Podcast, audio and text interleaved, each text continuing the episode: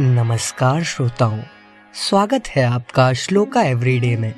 आज हम आपके लिए लाए हैं ब्रह्मा गायत्री मंत्र, जिसके उच्चारण से यश और धन की प्राप्ति होती है।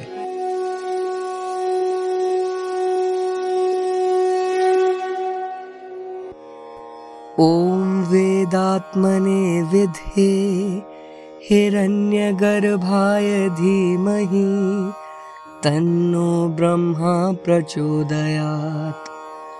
ॐ चतुर्मुखाय विधे कमण्डलुधाराय धीमहि तन्नो ब्रह्मा प्रचोदयात्।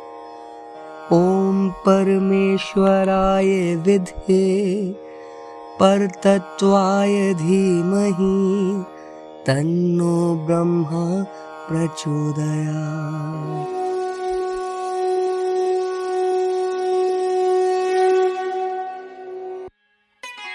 अर्थात ब्रह्मा गायत्री मंत्र की उपासना करने से यश, धन, संपत्ति तथा भौतिक पदार्थों की प्राप्ति तो होती ही है।